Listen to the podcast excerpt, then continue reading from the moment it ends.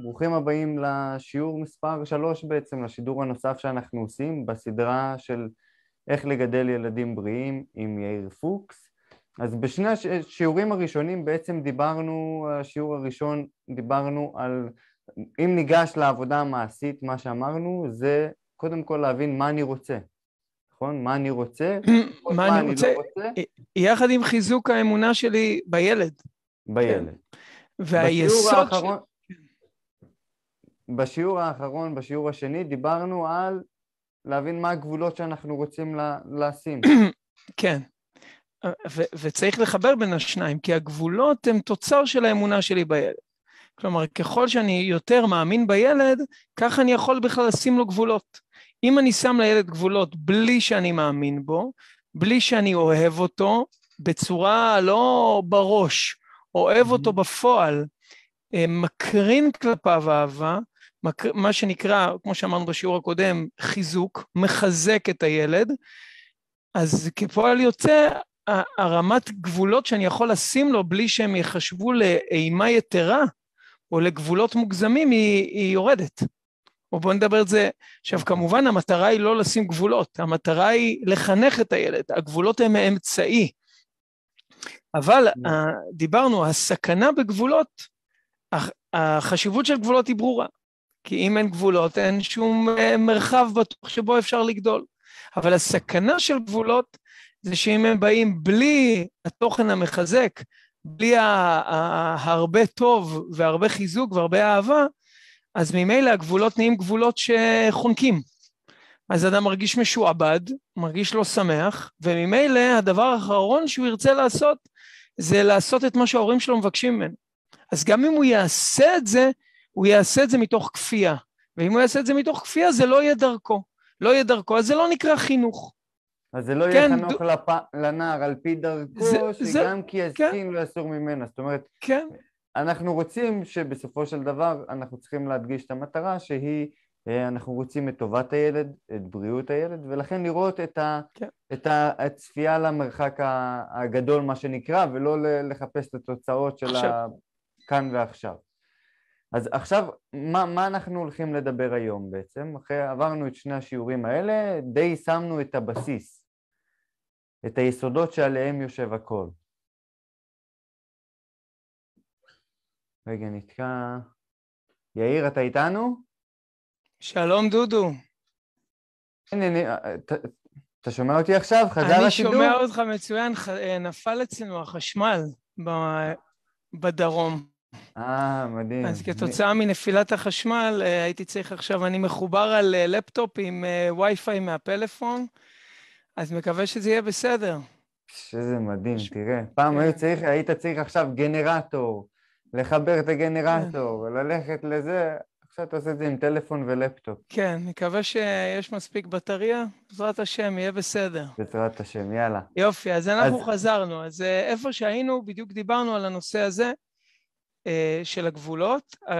הגבולות הם נבנים כפונקציה של האמונה בילד, וחשוב לי להגיד עוד דבר בהקשר של גבולות, שאולי לא הדגשתי מספיק, עוד עניין של גבולות. בסופו של דבר, אה, יש גבולות על הילד, אבל יש גם גבולות של בית. אני בתור הורה יכול לבוא ולהגיד, תקשיב, כל הלא נכנס אליי הביתה. למה ככה? כי זה מה שהחלטתי, אבא, זה מה שהחלטתי, כל הלא נכנס הביתה. אז אם אתה עכשיו ילד בן 14 שרוצה לשתות קולה, אין לי בעיה, תשתה קולה חופשי חופשי, אבל אתה לא יכול להכניס את זה אליי הביתה. זה בכלל לא גבול שקשור אליך. גם אתה, דודו, שאני לא אבא שלך, mm-hmm. או שום דבר, אתה בא אליי הביתה, אל תכניס לי כל... את הגבול, אני לא שם לך בור. רגע, יאיר, יש... שמחנך לך ואומר לך מה... יש בעיות כן? בקליטה. יש בעיות בקליטה. זה כנראה הבעיה בווי-פיי. רגע, תן לי עוד שנייה. החשמל אמור לחזור אצלכם או שזה משהו שלא... אה, תשאל את חברת חשמל. לא אותי, זה הפסקה פתאומית, זה לא דבר שהוא קורה בו כל יום. אה, פשוט לדעתי מה שיצר הפרעה, שכתבו לי איזשהו משהו פה בוואטסאפ, ואז זה יצר הפרעה. כי זה חוסם את ה... זה, אני... אם אפשר לא לכתוב לי דברים, זה יהיה מעולה. אוקיי, יהיה בסדר. אוקיי, אז הנקודה okay. היא כזאתי. אני לא מגביל אותך, דודו. אתה תשתה קולה כל היום, אבל אצלי הבית, לבית אל תכניס, אוקיי? ככה הגבולות, הילד מבין, ואומרים את זה, אני מדבר כבר על ילדים קצת יותר גדולים, שכבר ירצו, כאילו אתם אנשים, אתם, אני, הגישה שלי כמה שיותר מהר שהילד יהיה מבוגר. מבחינתי ילד שעשה בר מצווה הוא כבר ילד מבוגר. רבי נחמן התחתן בגיל 13, כן? Mm-hmm. אנחנו, אני כבר מתייחס אליו כילד מבוגר. אז אני לא מונע ממך לאכול שוקולד. תעשה מה שבא לך. אבל מצטער, בבית אני לא מסכים שיהיה ככה וככה. וזה זכותי. אבל זה יש איזה, לגמרי. יש איזה, יש איזה נקודה מסוימת של, זאת אומרת, אוקיי, יש לך ילד בן 13, אתה. לא תיתן לו לעשות הכל, כל מה שהוא רוצה מחוץ לבית, זאת אומרת, יש אה, כאן איזה אוקיי, משהו... זו שאלה טובה, וכל אחד והעניין שלו, אבל אני כבר אומר, כל אחד צריך להכיר את הילד, אבל באופן עקרוני, אתה מברך, ברוך שפטרנו מעולו שזה. כן, נגמר הסיפור, אדם מבוגר. אני מאמין, האמונה החינוכית שלי היא פשוט, ככל שילד, אה, אתה מתייחס אליו יותר כמבוגר, ככה הוא... הוא יתייחס בהתאם, וגם צריך לתת לו לעשות את הטעויות שלו. אם אתה תתייחס לילד בן 14 כמו, כמו ילד בן 4, הוא באמת יתנהג כמו ילד בן 4. אבל הנקודה שמה, שרציתי לדייק פה בגבולות, שזה לגיטימי לגמרי לשים גבולות על הבית, שהם לא על הילד. כלומר, אין לי בעיה, אתה רוצה אה, לאכול לחם לבן כל השבוע, ללכת לקנות פיתה בסופר, לאכול את הילד בן 12-13, לך 10, תיקח את הדמי כיס, תוכל, אני לא עוצר אותך, כן? כל אחד והגיל שלו. אבל אני מצטער, אני לא מסכים שהבית יהיה עם לחם לבן כל השבוע, למה? סתם נותן דוגמה, כן? כל אחד והגבולות שלו. Okay. כן. למה? כי אתה לא לבד בבית. יש פה בית, יש פה אבא, אימא, ילדים, אחים, יש פה מציאות. אז אני לא, אז אני לא מגביל אותך בזה, אבל אני כן מגביל את זה בתוך הבית. הבית זה המבצר, וכל אחד צריך להגדיר מה הגבולות של הבית, וכמובן גם את הגבולות של הילד הספציפי, אוקיי? בהתאם לגיל והמרחב והבגרות שלו והדינמיקה ההורית. אבל גבולות שאני מייצר על הבית הן גבולות על הבית, ואז הילד גם יודע לקבל את זה. אני לא, אין לי בעיה עם זה, אבל מצטער, לא מסכים שתטגן כל יום בבית. אין לי בעיה, בפנימייה שלך, באולפנה, תטגני מהבוקר עד הלילה. זה בכלל לא עניין שלי, זה העולם שלך, זה החיים שלך. את ילדה גדולה, חמודה שלי, את מבוגרת, את כמו דודו גיגי מבחינתי. אני לא, אני כבר לא שולט במה את אוכלת ומה לא אוכלת. אבל אני מצטער, אתה בתוך הבית, אז אל תתחיל לטגן לי כל היום. מה אני אעשה, דודו? זה לא נגדך, זה בכלל לא גבול עליך, זה גבול של הבית. ואז לילד יש הרבה יותר, דרך אגב, בנושא הצניעות זה אותו עניין. Mm-hmm. בדיוק באותו גיל יש לנו את אותה התמודדות. צניעות עם בנות, דברים כאלה. שמי, לי אין, אני לא... איך את מתלבשת זה עניין שלך, זה לא עניין שלי. את ילדה בת 15, זה לא עניין שלי. אבל בבית זה כן עניין שלי. מה לעשות, זה לא בגללך, כן? גם אורח חיצוני שנכנס לי הביתה, אני מבקש ממנו ככה להיות בצניעות מסוימת. Mm-hmm. ואז הילד יודע לקבל את הגבולות האלה כי הוא לא מרגיש שחונקים אותו. כן? כי ככל שילד גדל יותר ויותר, הוא רוצה להרגיש שנותנים לו את החופש לבחור. תזכרו, הצורך של אדם להרגיש בוחר בעולם הזה הוא מאוד מאוד קריטי. וזה בדיוק מה שמחבר אותי לנושא הבא. כן? הנושא הזה של הבחירה. כן? אדם מגיל אפס רוצה להרגיש בוחר, רוצה להרגיש שיש לו בחירה בעולם הזה. ו, ואנחנו... ממש, אתה יודע, אני, אני אגיד לך כן. משהו קטן, אני חייב. לפני בערך חודש, חודש וחצי, קניתי אוטו חדש, חדש, יחסית, אתה יודע, אלפיים וקצת. אבל בכל אופן, אני תמיד, מהיום שיש לי רישיון, אני תמיד שם חגורה. ובאוטו הזה, אם אני לא שם חגורה, הוא מצפצף לי. ולא הבנתי בשבוע הראשון, שבועיים הראשונים, למה אני לא שם חגורה? עד שקלטתי שכאילו הצפצוף אומר לי שים חגורה ואני דווקא לא שם. בדיוק. לקח לי שבועיים להבין, כי אמרתי, מעצבן אותי הצפצוף, אני תמיד שם חגורה בלי קשר, באוטו הקודם לא היה לי צפצוף, ולא הבנתי את זה.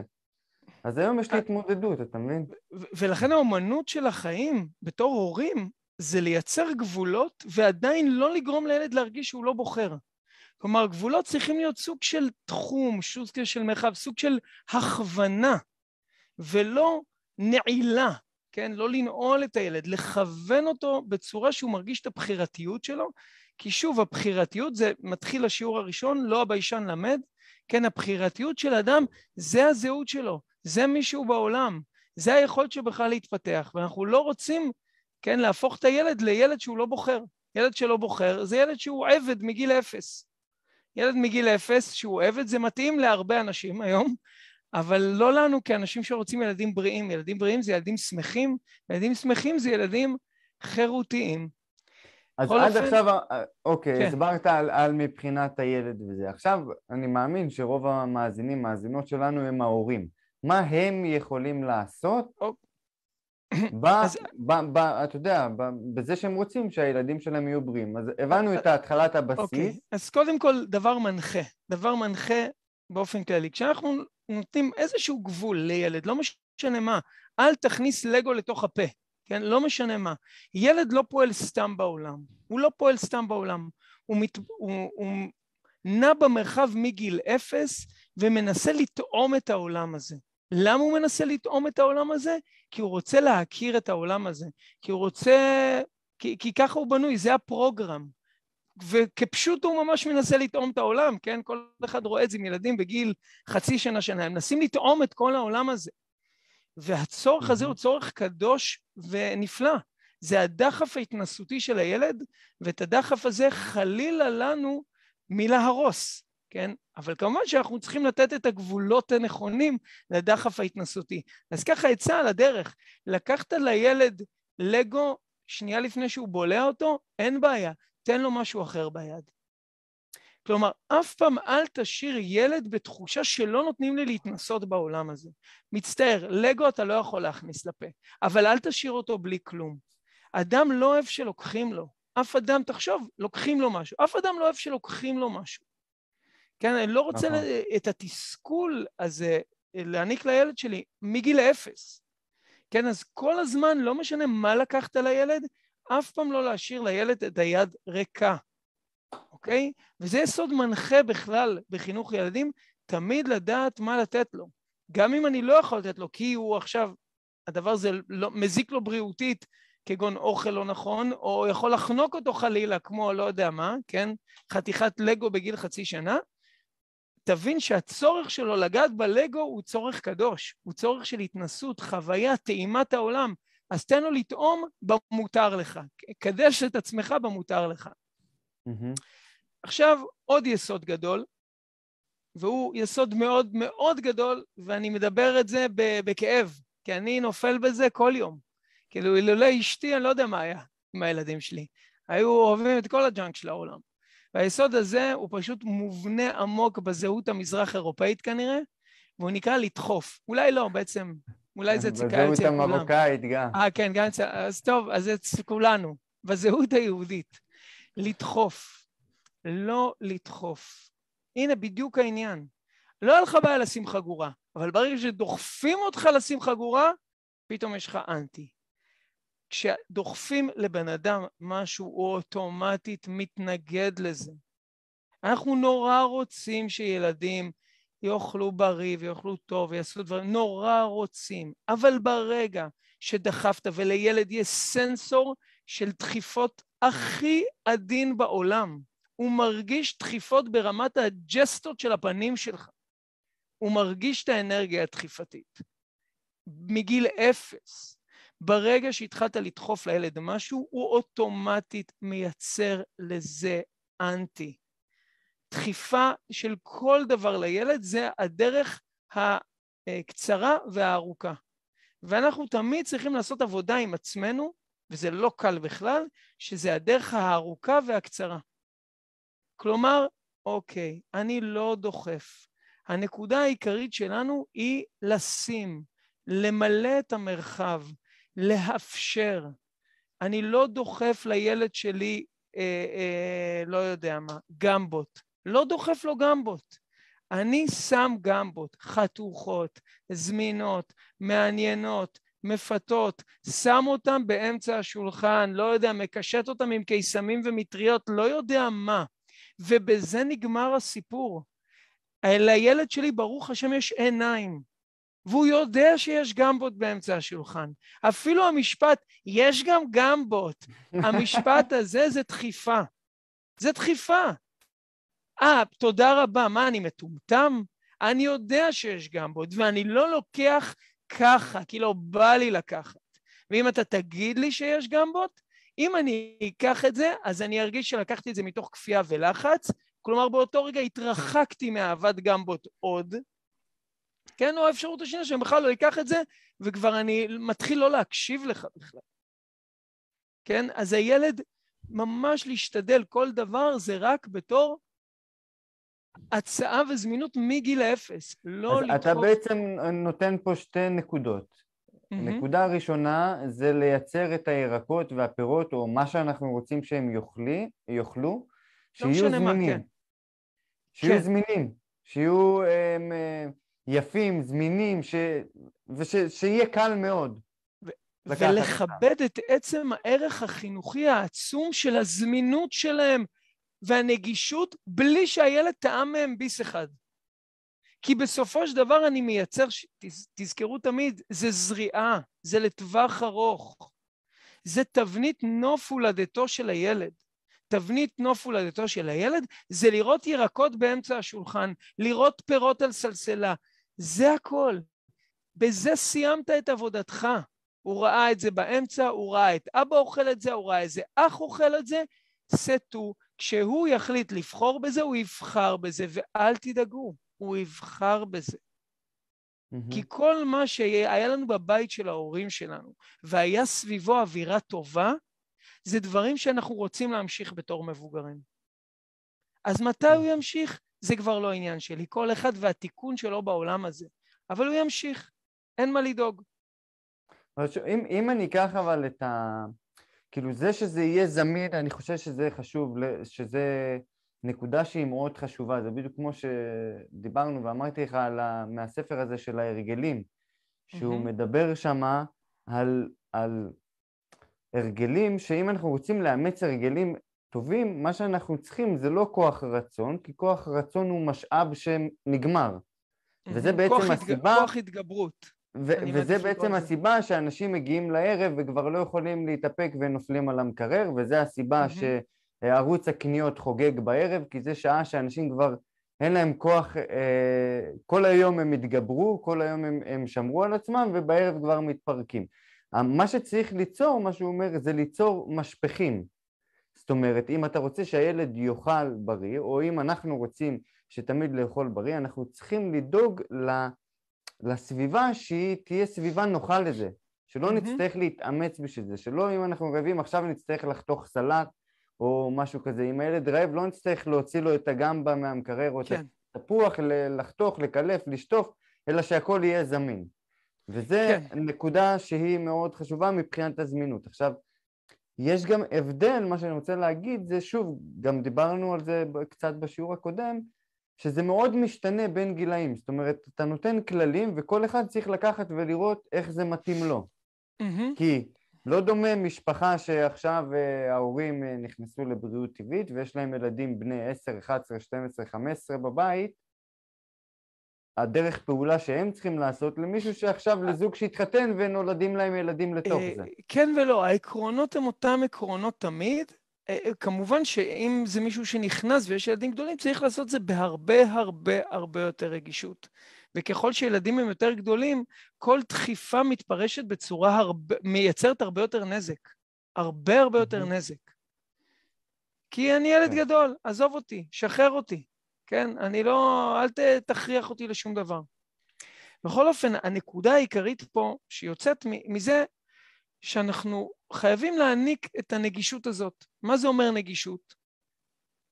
זה אומר, אה, קודם כל, פירות. עוד מעט נדבר אולי קצת יותר על פירות, אבל קודם כל פירות, שיהיו נגישים בבית, שיהיו נגישים וזמינים בבית. זה אומר לא לקחת את הפירות, אנשים עושים קניות, קונים את הפירות, שמים אותם בשקית, בפנים במגירה למטה של, הסו, של, של המקרר, כן? זה לא המקום הנכון לפירות. פירות צריכים להיות חלק מהתפאורה של הבית, כמו העציץ הזה מאחוריך. כן, בסופו של דבר הם גם צבעוניים, הם נותנים אה, אסתטיקה, הם יפים, עיצוב בחינם. אז קונים סלסלה נחמדה, שתיים, שלוש, כל אחד כמה שהוא צריך סלסלות כאלה שעומדות במטבח, ושמים בהם את הפירות. חשוב לי להגיד בהקשר הזה, תמיד עדיף שזה יהיה הפירות של העונה. למה עדיף שזה יהיה הפירות של העונה? כי ברגע שאתה תתחיל לתת לילד פירות לאורך כל השנה, הוא יתרגל אליהם. ואם הוא יתרגל, הוא יזלזל בהם. היופי של הטבע שהוא מייצר מציאות שבה יש פירות בתקופה מסוימת, ואז הם נעלמים. ואז אם נעלמים, מה נוצר חשק? פתאום אתה מתגעגע לאבטיחים שאכלנו במצרים, נכון? למה? כי אין כבר אבטיחים. אבל אם אתה כל שנה מביא אבטיחים, וכל השנה מביא ענבים, כי עכשיו מביאים ענבים מיובאים כל השנה, אז לא יהיה חגיגה סביב הכניסה לענבים. וכל שנה אני רואה שפתאום מגיעים הפירות הבשלים, הילדים פתאום באטרה וזה, וכאילו, וואו, קלמנטינות חזרו, איזה התרגשות, כן? אחרי חודשיים כבר לא, לא רוצים... ככה זה עובד. אז העניין הוא מאוד מאוד חשוב, העונה היא מאוד משמעותית פה, להקשיב לעונה, וכל הזמן שיהיה פירות זמינים, שזה יהיה ממש, אמרתי, תבנית נוף הולדתו של הילד, להתרגל לבית שכל הזמן הוא רואה פה פירות, גם אם הוא לא נוגע בזה חמש, שש, שבע שנים, יש לזה השפעה חינוכית אדירה. לא לשכוח את זה. כי בסוף אנחנו עובדים פה לטווח ארוך. אם אנחנו כל הזמן ננסה להשיג הישגים ברגע זה, אנחנו נפסיד את הילד. אנחנו נייצר ילד שמתנגד לדברים האלה. אז זה אה, דבר אחד. אה, מבחינת תזמינו. דבר שני, כמובן, אה, בהקשר של ירקות, אותו סיפור. כן, ירקות, אני אתן לך איזה משל מעניין על ירקות ככה. בתור אה, אדם שלא גדל בעולם אה, שומר מצוות, אז מה היה הירק שהיה שם אה, נרדף לירק שילדים שונאים? מה? ירק... ש... אתה לא יודע, כי אתה לא גדלת בבית כזה. ברוקולי. ברוקולי? כן, הנה, אנחנו רואים שאתה תמה. ברוקולי זה כאילו הירק שילדים שונאים. למה? באמת? כן, okay. כי הוא אוקיי. זול, כי הוא זמין, וכי הורים אה, מנסים לדחוף אותו לילדים. פשוט מאוד. פתאום כשנכנסתי לעלי, עשיתי עלייה לעולם הדוסים, וגיליתי שם שברוקולי הוא ירק יקר. מאוד. נדיר, שאפשר להשיג אותו טרי מאוד בתקופות מאוד מצומצמות, ואם אתה קונה אותו קפוא, אתה צריך לפתוח, אה, לא יודע מה, קופת חיסכון, לשבור איזה חיסכון. פתאום הילדים, ראיתי את אצל אה, חמותי, פתאום היא מכינה ברוקולי, כל הילדים, ברוקולי, ברוקולי, ואורות על הברוקולי. אתם אומרים, מה? ילדים שונאים ברוקולי. מה פתאום, ברוקולי? זה ערק, פתאום אשתי אמרה לי, מה פתאום, זה הערק שילדים הכי אוהבים. אתם מבינים מה קרה פה? מאוד מאוד פשוט. הכל שאלה איך הציגו את זה, איך מכרו את זה, באיזה mm-hmm. הגדרה היה לזה. האם היה לזה הגדרה של משהו נחשק ונדיר, או האם היה לזה הגדרה של איזה משהו שההורים מנסים לדחוף לילדים שלהם, כי הוא נורא נורא בריא. וזה mm-hmm. כל ההבדל. אז אנחנו צריכים לעבוד בחוכמה. ובעוד שפירות יש לילדים נטייה טבעית לאהוב מגיל צעיר, ירקות קצת יותר מסובך. הם, הם לא מתוקים, המרקם שלהם יותר קשה, הם יותר, אה, כן, הם יותר סיביים, ולכן זה מאוד מאוד מאוד חשוב שמהרגע שהילד מסוגל אה, מבחינה שיננית אה, להתחיל להכניס פירות, סליחה, ירקות, שירקות יהיו חלק מהסביבה. גם אם הוא בסוף יאכל רק את העגבנייה והמלפפון. שהוא יראה אותם, הוא יראה כל הזמן עלי פטרוזיליה וחסה וכרוב וגמבות ולא יודע מה, וגזרים. אל תדאגו, תנו לו לעבור זמן, בסוף הוא יאכל את זה. בסוף הוא יאכל את זה. אבל שהוא לא יגיע חס ושלום למצב כמו שראיתי מטופלים שלנו, מתייעצים שלנו, שבגיל 25 אני אומר להם לאכול חסה והם עושים מבט כאילו אמרתי להם אה, לאכול בוץ. אנשים מגיעים לזה בקלי קלות, בקלי קלות. בקלי קלות. ילד שגדל בסביבה הזאת, גם אם הוא בגיל שמונה יעשה פרצופים על חסה, בגיל 12, 13, 14, כשירד לו כל העשנים מהמוח, הוא יתחיל לאכול את זה קבוע קבוע ולחפש את זה, ואני ראיתי את זה אחד לאחד אצל ילדים. אז זה בהקשר הזה. האמת היא שאני, יש לי שיטה מדהימה, אני חושב שאימהות מכירות את השיטה. הזאת ממש טוב. איך, איך לגרום לילדים לאכול ירקות. כל מה שאתה צריך זה לחתוך את הירקות ולשבת ולאכול אותם כאילו הכי טוב לך בעולם. בדיוק. איך שהם רואים את זה, תוך כמה שניות כולם עליך ואוכלים לך את כל מה שיש לך, ולא בדיוק. משנה מה תאכל. זה נקרא שיווק וזה. חכם, זה לא שיווק דוחפני. גם היום בעולם השיווק מבינים שאנשים לא אוהבים שדוחפים להם. ו- וחשוב. שזה יהיה אמיתי, שזה לא יהיה הצגה. אשכרה ליהנות מירקות. אם אתה תהנה מירקות, תהנה מפירות, זה יעבור אליהם, כי שיווק עובד. אנחנו רואים ששיווק עובד, כי הקניונים מלאים, אז זה אומר ששיווק עובד. אז קל וחומר שאתה משווק משהו טוב. עכשיו אני רוצה להתחיל לדבר אה, קצת לפי סדר, על חינוך. ילדים לתזונה בריאה מגיל אפס, אוקיי? אוקיי. יש לנו חצי שעה. אז בואו נתחיל בחינוך הראשוני, ואני הולך להגיד פה דברים שיהיו פה אנשים שלא יהיה להם קל לשמוע את זה, ירצו אולי, לי, לא יודע מה לעשות לי, אבל אני חייב להגיד את זה. אמ, כמובן, היסוד של התזונה האנושית, שזה הפעילות הראשונה שהאדם עושה אחרי שהוא נושם, זה לינוק. מהמם. עכשיו, בדיוק קראתי, ככה, שבשנות ה-80, לפי הערכות, 90 אחוז מהנשים לא היו מניקות. או כמעט לא היו מניקות, זה היה מאוד מאוד פופולרי בתקופה הזאת. באמריקה זה היה שנות ה-60-70, בארצ... בישראל באיחור מסורתי של 10-15 שנה. Uh, עד כדי כך שזה שאימא שלי העניקה אותי שנה, זה נחשב דבר מוזר ותמוה ביותר בתקופתה. ממש. אני יליד uh, תחילת שנות ה-80, זה היה מאוד מאוד נדיר, אישה שמניקה שנה את הילד שלה. בדרך כלל, מה שהיה מקובל, הסטנדרט באותה תקופה, או לא להעניק בכלל, או חודש ומטרנה. עכשיו, צריך להבין משהו, כן? אה, הנקה זה לא רק אוכל. הנקה זה למעשה ההדרכה הראשונה של האדם בעולם הזה. זה הקשר הכי מדויק שיש לו עם העולם הזה, ואין מה לעשות. עם כל החוסר פמיניסטיות באמירה שאני הולך להגיד, אין תחליף לאימא. אין תחליף לאימא. היחיד שיכול לגדל ילד כמו שצריך מגיל אפס, זאת אימא. למה? ככה. ככה רצה בורא עולם. אני, אין לי רחם ואין לי יכולת להעניק ילדים, אין תחליף לאימא. עכשיו, הבעיה היא שגם אם יש אימא, היום חינכו את האימא לא להיות אימא, כן? יש הרבה דברים טובים שהמהפכה הפמיניסטית הולידה, באמת. מהמם. אבל יש דבר אחד קטן שהיא שכחה, מאוד מאוד מאוד קטן, שמה לעשות, יש תינוקות בעולם, ויש ילדים קטנים בעולם, ואם אימא לא תבין שהיא אימא, ולא גבר שנראה אחרת, אז היא לא תוכל לעשות את העבודה הזאת. בסופו של דבר, אימא ששכנעו אותה שהקריירה העיקרית בעולם שלה זה להפוך למנכ"לית בנק לאומי, לעולם לא תוכל להיות אימא טובה. כי אימא בתקופת האימהות צריכה להבין שהקריירה הכי משמעותית שלה זה להיות אימא.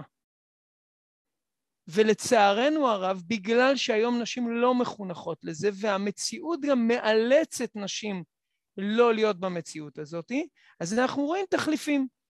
אז יש תחליף לחלב של אימא, ויש גם תחליף לאימא, כן? שזה נקרא מעונות. כן? הכל עובד עם תחליפים. אז צריך להבין ולעשות פה סדר עדיפויות, כל אחד לפי היכולות שלו. הקריירה העיקרית של אימא זה להיות אימא, לפחות בשנה הראשונה. לפחות בשנה הראשונה. ועדיף שגם יותר. אין מה לעשות. את רוצה המון תשבוכות מהבוס שלך? מצוין. אבל זה לא באמת העבודה. אין מה לעשות, אין לזה תחליף. אבא לעולם לא יכול להחליף את אימא. הוא לא יכול להעניק את מה שאימא מעניקה. אין לו את זה. אין לו את זה לא מבחינה פיזית, לא מבחינת נפשית. בסופו של דבר, כשילדים באמת בוכים, למי הם צועקים, דודו? לאימא. אימא, כן. אין מה אם לעשות. כן- אלא אם כן זה בגלל אימא, ואז הם צועקים אבא. אה, נכון. חוץ מזה, כן, נכון. צודק. אין מה לעשות. יש, בורא עולם חנן את החוכמה הזאת לא- לאימא, שהיא משהו שהוא פשוט פנימי בה. וזה בדיוק המזון שהילד דרוש, דורש. למעשה המזון של הילד בשנה הראשונה שלו זה אימא. זה המזון שלו. הקשר עם האימא, חיבור עם האימא, חיבוק מהאימא, את החלב של האימא, את האוי אוי אוי של האימא, זה המזון של הילד.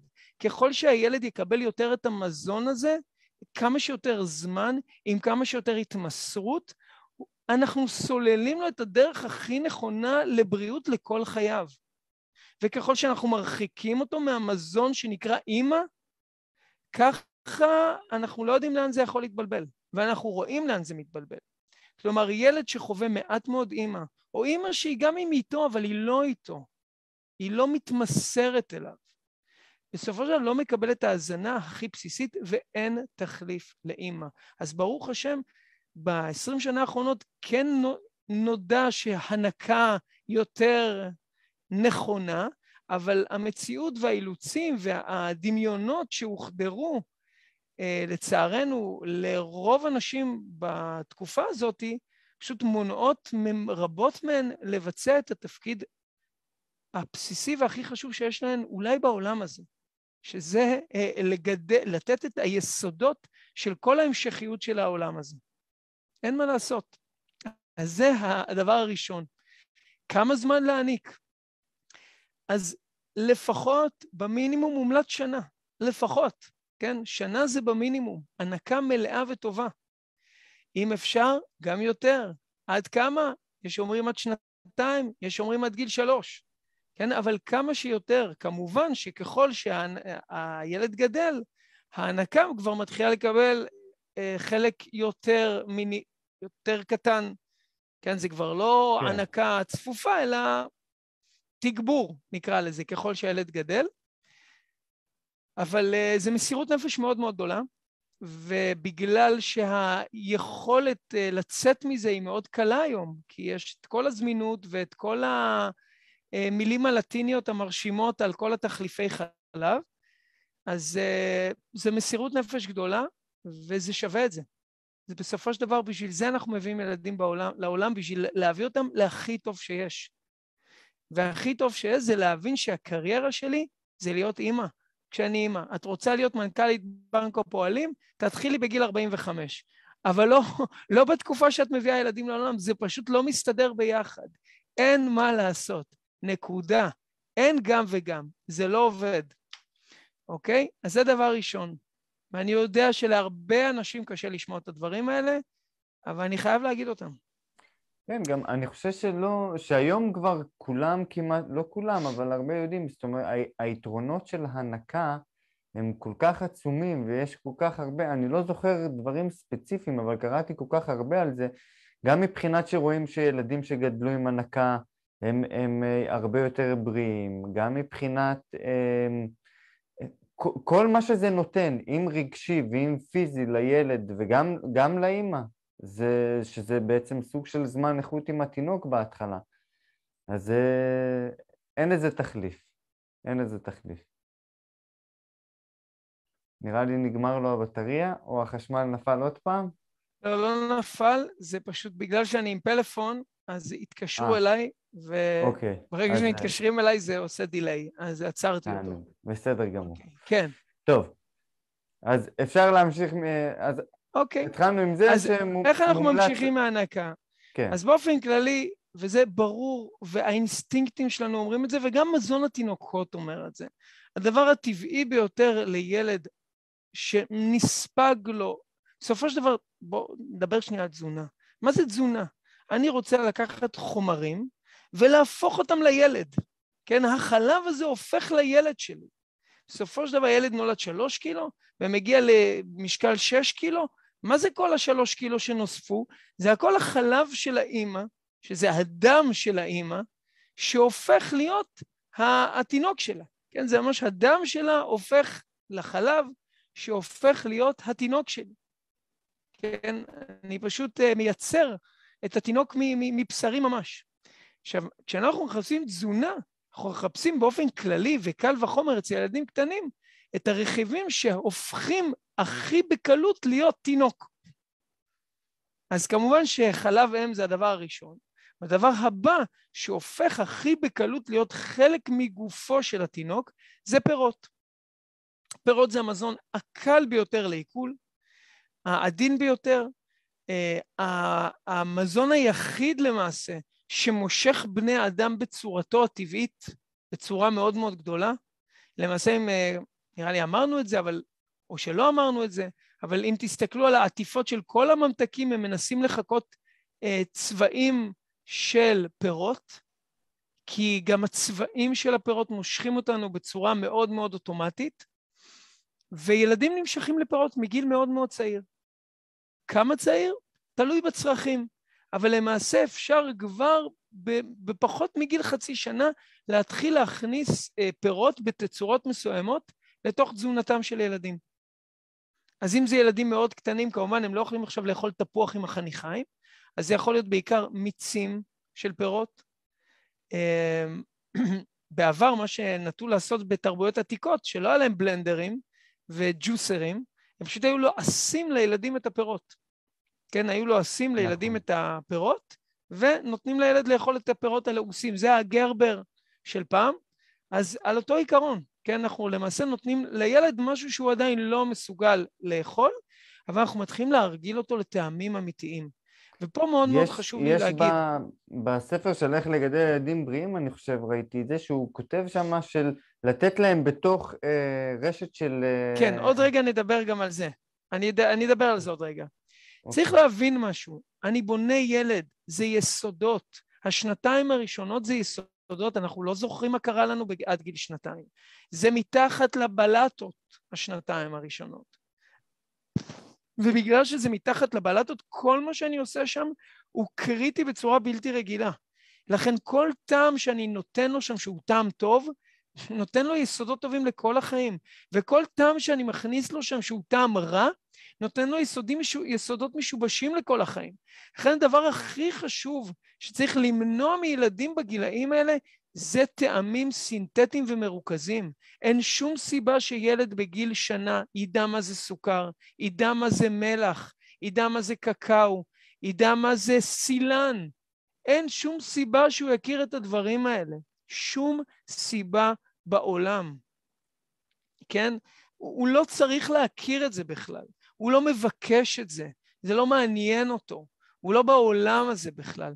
כמה שתשתדלו בתקופה הזאת שהילד הוא עדיין לא מבקש דברים אחרים, לא לתת לו לטעום טעמים שמוציאים את הבלנס הטבעי שלו, ככה אתם בונים יסודות יותר טובים מתחת לריצוף.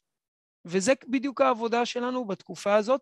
לכן כל פעולה היא בעלת משמעות מאוד מאוד גדולה לכל עתידו של הילד. אז אנחנו רוצים לתת טעמים טבעיים. כן, מה שדודו אמרת זה דבר נפלא. ראיתי היום, הוא דיבר על רשתות לעשות את זה, אבל היום, היום אפשר לקנות את זה אפילו... הזה.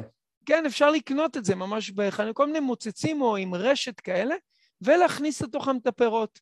והילד פשוט מתחיל למצוץ, למצוץ תפוחים, למצוץ מנגו, למצוץ כל מיני דברים, וזה דבר נפלא, זה גם מעסיק אותו, זה גם מוריד לו את הכאב אה, בחניכיים. מה שמדהים בפירות שהם פשוט אמצעי חינוכי מדהים לילד. כי הילד אה, דרך הפירות לומד המון מיומנויות. אני זוכר שהילד שלי למד ב... לא יודע, באיזה גיל שנה לקלב בננה.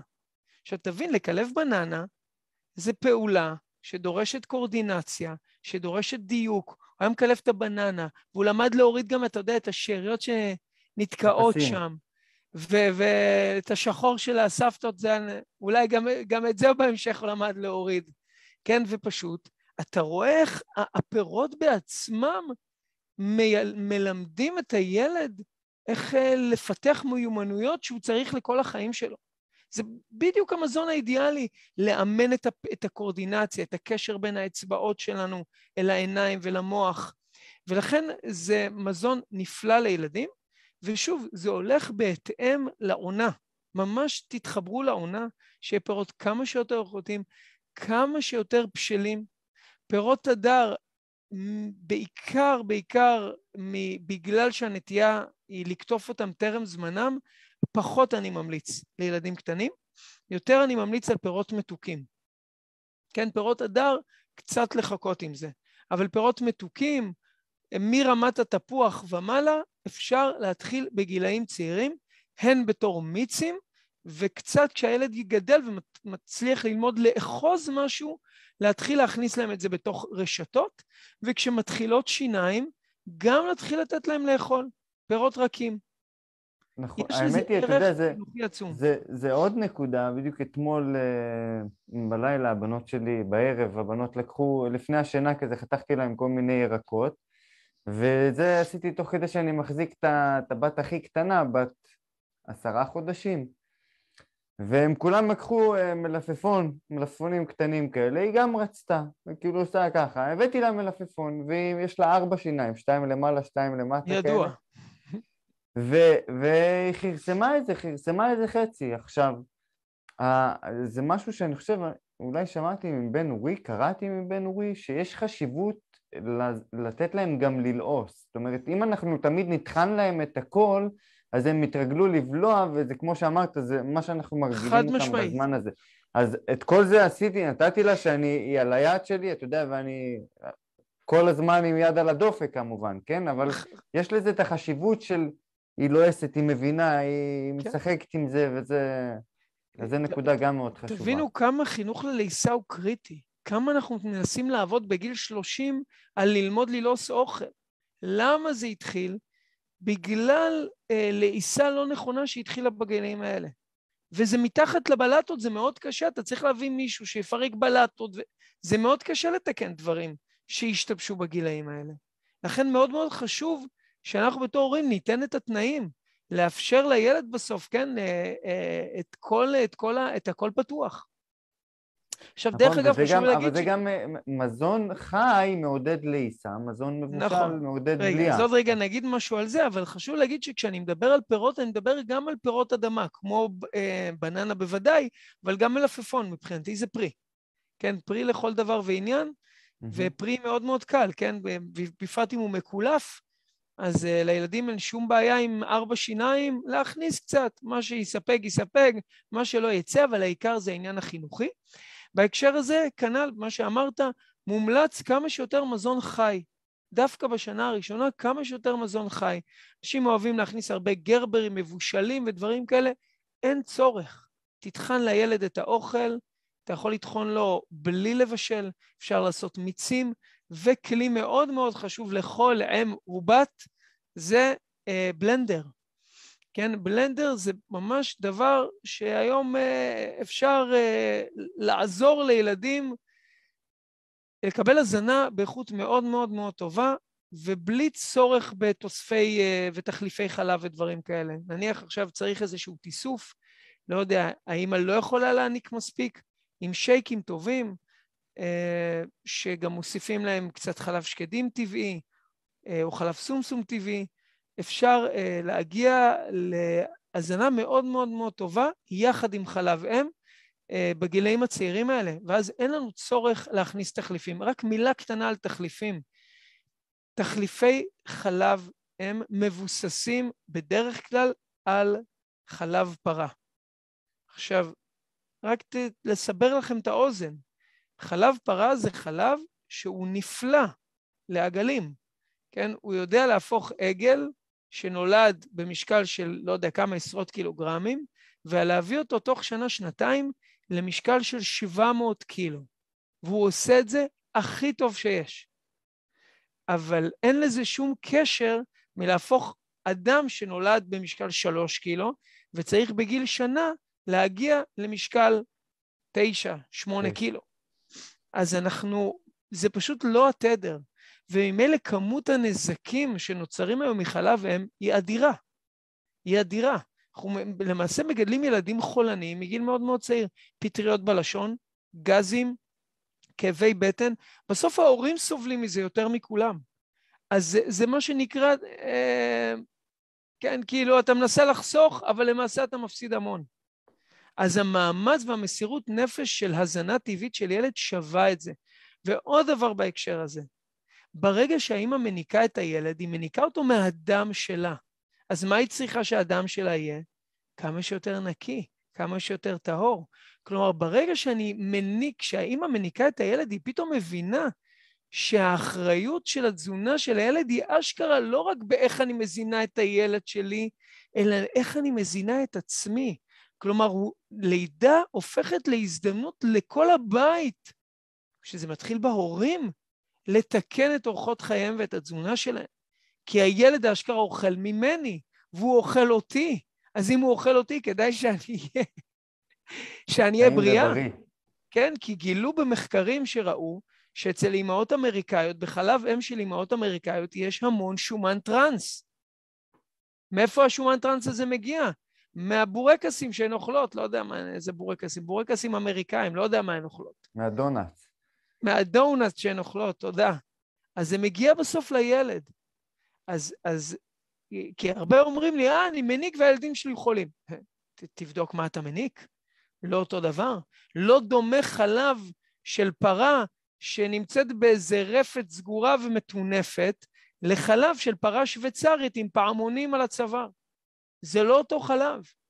אז כדאי לאימא להיות כמה שיותר בכיוון של השוויצרית, וכמה שפחות בכיוון של הרפתות המתועשות של זמננו. מדהים. שמעתי פעם אחת, כן.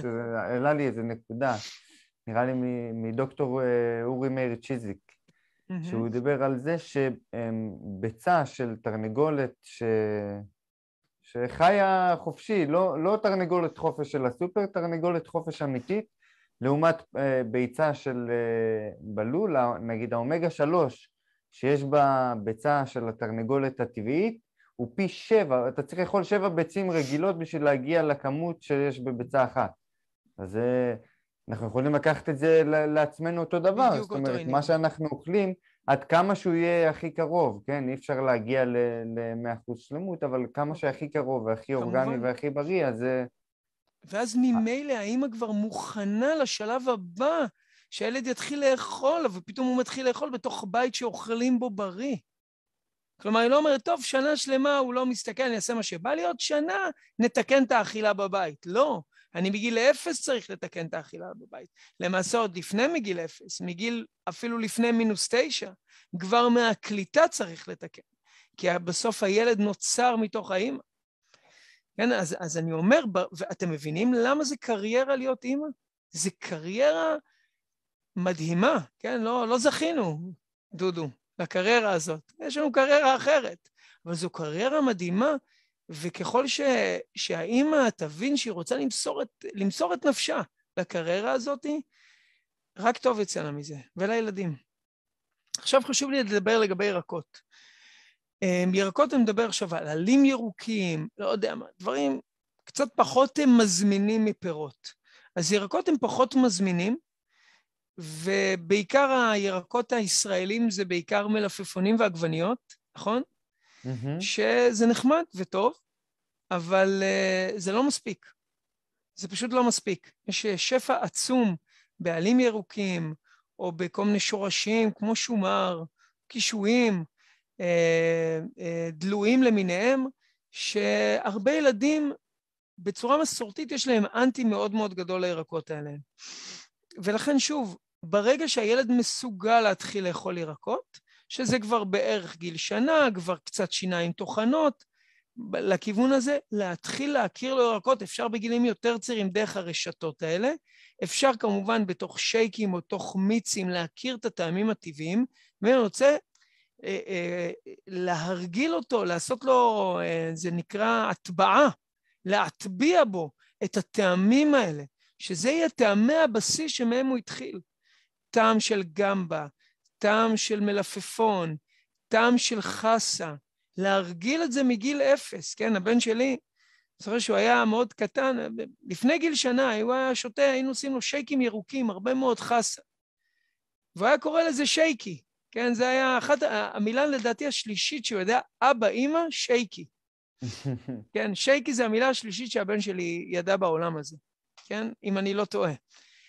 ממש כי הוא היה חי על שייקים, וה, והירוקים האלה נתרגלו לו, ועד היום הילד נורא אוהב חסה, ברוך השם, כן? הצלחנו לא מספיק, לא לקלקל אותו עם דחיפות uh, מוטעות, אבל הילד אוהב את זה כי זה טעמים שהם כאילו טעמי הבסיס, זה כמו סיני שאוהב אורז, למה? כי הוא אוכל אורז מגיל אפס. אז תייצרו את, ה, את הבסיס הזה לילדים, זה דבר מאוד מאוד עוצמתי. זה מאוד... Uh... יש נקודה שמאוד חשובה, אני חושב, גם כן בנושא הזה של ירקות ופירות, זה כמובן, כמו, דיברנו על זה עוד לפני כן, זה עניין של הסביבה.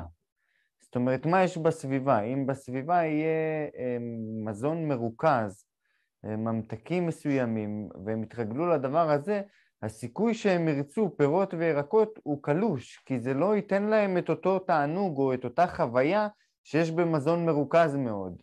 ולכן הסביבה, אם הסביבה היא יחסית נקייה, אז אין שום, אני לפחות ככה אני חווה את זה, שהילדות שלי אוהבות מאוד פירות וירקות, אם זה חתוך ו, וזמין להם, הן אוכלות ואוהבות את זה. אבל אם יש ליד זה דברים אחרים שקצת יותר מפתים אותם, מזון יותר מרוכז, אז הם פחות ילכו לדבר הזה. אין אפס. אם אני אתן לך עכשיו לחם או לחם עם ממרח נוטלה, מה תעדיף? ואם אני מציע לך במקום הלחם עם נוטלה, לחם נוטלה עם סוכריות וקצפת, מה תעדיף? ככל שאתה מראה לאדם באופן אה, אבולוציוני נקרא לזה, מזון שבכל ביס אני מקבל ממנו יותר אנרגיה, אני אעדיף את זה. כן, יש לי עבודה בשבילך, דודו, 32 וחצי שקל לשעה. יש לי עוד עבודה בשבילך, 400 שקל לשעה. מה תעדיף? פשוט מאוד. הילד עובד מאוד פשוט. אז אנחנו צריכים שהסביבה שלו תכיל הרבה מזונות שלא מכילים המון אנרגיה בביס, אלא דווקא המון נוטריאנטים בביס, המון רכיבים חשובים בביס, ואז הילד בונה לעצמו את, ה... את, ה... את השפיות התזונתית שלו, את היכולת לדחות סיפוקים. הנה, בדיוק עכשיו שהזום שלנו נגמר, חזר החשמל. לפחות יש לי יותר תאורה עכשיו, אבל כבר לא נעבור למחשב. בכל אופן, אני רוצה רק לסכם, כי זמננו נגמר. כן. חשוב לי להגיד משהו פה. כל מה שדיברנו בו היום הוא על פי העקרונות שדיברנו בשיעורים הקודמים. כלומר, אוקיי, יש לי ילד בן ארבע, אני רוצה להתחיל לעשות את אותה עבודה, פירות, ירקות, הכל עובד על העקרון. מה אני רוצה? אני מאמין שהילד שלי אוהב בתוך תוכו פירות, הוא אוהב בתוך תוכו ברוקולי, אבל הוא לא יתרגל לזה, נוצר לו סטיגמות, הוא יתרגל לנוטלה, לשוקולד השחר, לא יודע למה. להאמין בילד, לא להתחיל לדחוף, לא להתחיל לאכול סרטים על עצמנו, אוי ואבוי, הילד שלי כל כך רחוק מהשיעורים של אלימה. לא, זה לא הראש. יש לנו את העקרונות, ועכשיו היישום הוא על פי השיעור הראשון והשני. גבולות נכונים, הדרקתיים, מה נכנס לבית, מה לא נכנס לבית, על פי המדרגה שאנחנו נמצאים בה, לא להוציא מהבית דברים שיצרו טראומות ואנטי לילדים. לעשות את זה בהדרגתיות נכונה מאוד.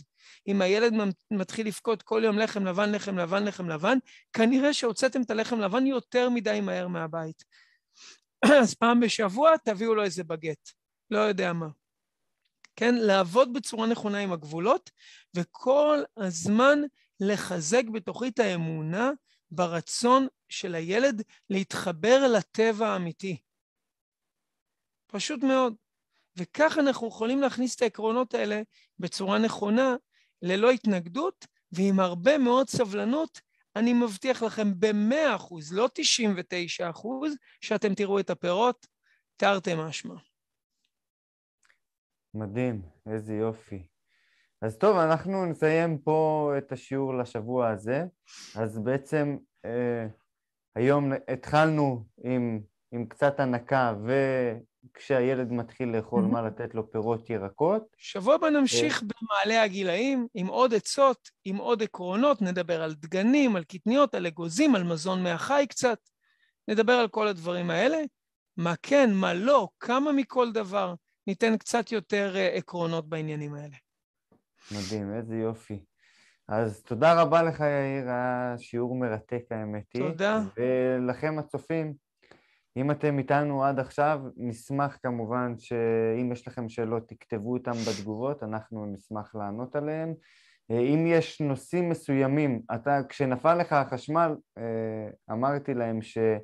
שלשיעור האחרון, מה שאני רוצה, בעזרת השם, שזה לא שבוע, לא יודע אם זה יהיה שבוע הבא או עוד שבועיים, אבל לשיעור האחרון לסיים עם לראות מה, מה הם האתגרים שהורים בבית מתמודדים איתם, שכל אחד יכתוב לנו, ושיעור אחרון נעשה שיעור על אתגרים, כל אחד והאתגרים, ונראה מה יצא לנו מזה ככה לקראת סיום. אז אם יש לכם אתגרים מסוימים שאתם מרגישים שיש לכם עם הילדים, עם הבריאות, עם כל האורח חיים הבריא שאתם רוצים להכניס לבית, אנחנו יותר מנשמח שתכתבו לנו. יכולים לכתוב גם בפרטים, מי שלא נוח לו לכתוב את זה על ה... מתחת לסרטון, ואנחנו כמובן אה, ניתן יחס לכל דבר. אז שיהיה אה, רק טוב לכולם, שיהיה פורים שמח. כן, שבוע הבא אנחנו לא נפגשים. לא, שבוע הבא זה פורים, ועוד שבועיים אנחנו ניפגש. אפשר להגיד מילה על פורים? וואי, שכחנו, איך שכחנו? בטח, יאללה, נו, הנה, יש לנו אה, שתי דקות. אז קודם כל, פורים זה לא חג הממתקים, כן? זה, זה אולי אליט, שטראוס וכל אלה הפכו אותו. הוא לא חג הממתקים, העניין שבו זה אה, משלוח מנות, משלוח מנות זה אוכל, זה לא ממתקים. אבל בתוך עמנו אנחנו חיים, וזה מה שהילדים רוצים, זה מה שהילדים עושים, זה מה שהם מורגלים. אז קודם כל, תנשמו עמוק. קחו את זה בסבבה, אל תיקחו את זה קשה. לא להיכנס לפחד וייסורים וצער גדול ואימה, וואי, וואי, וואי, כמה זבל הילד שלי דוחף. זה לא טוב, זה לא בריא לאף אחד. כשנכנס אדר, מרבים בשמחה, תהיו בשמחה. לא יקרה כלום לילדים אם איזה שבוע בשנה הם אה, יג'נקו את עצמם עד אה, כלות הנשימה, בסדר, סליחה, זה שבועיים, זה גם פורים וגם אה, שמחת תורה. קיצור, שני מופעים, אפשר לעמוד בזה. קודם כל תירגעו, תנשמו עמוק. תיקחו אה, הנחת יסוד, הילד שלי הולך לאכול מלא ג'אנק בתקופה הזאת. אין מה לעשות, בגן, בזה, אין אפשרות אחרת. אז קודם כל, להירגע. דבר שני, להביא לו דברים טובים, אוקיי? ש... שלא יהיה רעב יותר מדי, כן? שיאכל דברים טובים, אוכל טוב מזין, והטוב שבאוכל יצליח קצת להתגבר על הזבלה שנכנס לו בכמויות מסחריות. זה עוד דבר. דבר שני, באופן כללי, לקחת את העניין הזה בעיקר לנתינה. החינוך הכי גדול לילד זה לחנך אותו לנתינה. ולהעניק זה נפלא. אני, הילדים שלי מקבלים אה, אה, אה, פורים בבוקר, פתאום כל החברים מהשכונה, כל אחד מביא לו משלוח מנות. אז מה אני אומר לבן שלי? אני אומר לו, אני לא, בלי, בלי, בלי כפייה. תבחר לך כמה דברים שאתה רוצה, ואת השאר, בוא נלך לתת את זה, בוא נעשה מזה נמחזר. בוא נעשה איזה משלוחי מנות. בשנה שעברה עשינו את זה, והתחלנו לתת משלוחי מנות לילדים שהוא בכלל לא הכיר. נסענו במושב, והתחלנו, ראינו ילדים, זרקנו עליהם ממתקים, נתנו להם סוכרת, והוא כל כך התלהב מזה, והם כל כך שמחו, כאילו חיברתי אותו לנתינה. כן, כי זה העניין של פורים. אז אפשר גם את כל הרעה החולה הזאת של כל הממתקים לקחת את זה למקום של, מקום טוב, כמובן, רק אם הילד זורם עם זה. כן, ופתאום הילד פתאום רואה, וואו, החיים זה לא רק לקבל, לקבל ולהתענג, החיים זה גם לתת, אז זה חינוך גדול. אז uh, צריך תמיד לראות את ההרחבה שנמצאת בתוך הצרות, שיהיה לכולנו פורים שמח, שנזכה להיות בשמחה מאוד מאוד גדולה בחודש הזה, ומהשמחה הזאת לצאת לחירות של פסח. אמן, אמן. חג שמח לכולם. וגם היום זה יום גדול, ז' באדר, הילולה עכשיו זה ז' באדר, כמובן, אה, ונתראה עוד שבועיים, בעזרת יאללה, השם. יאללה, תענוג, אחינו. שיהיה שבת שלום. שבת שלום ולהתראות. תודה רבה לכל הצופים, פורים שמח.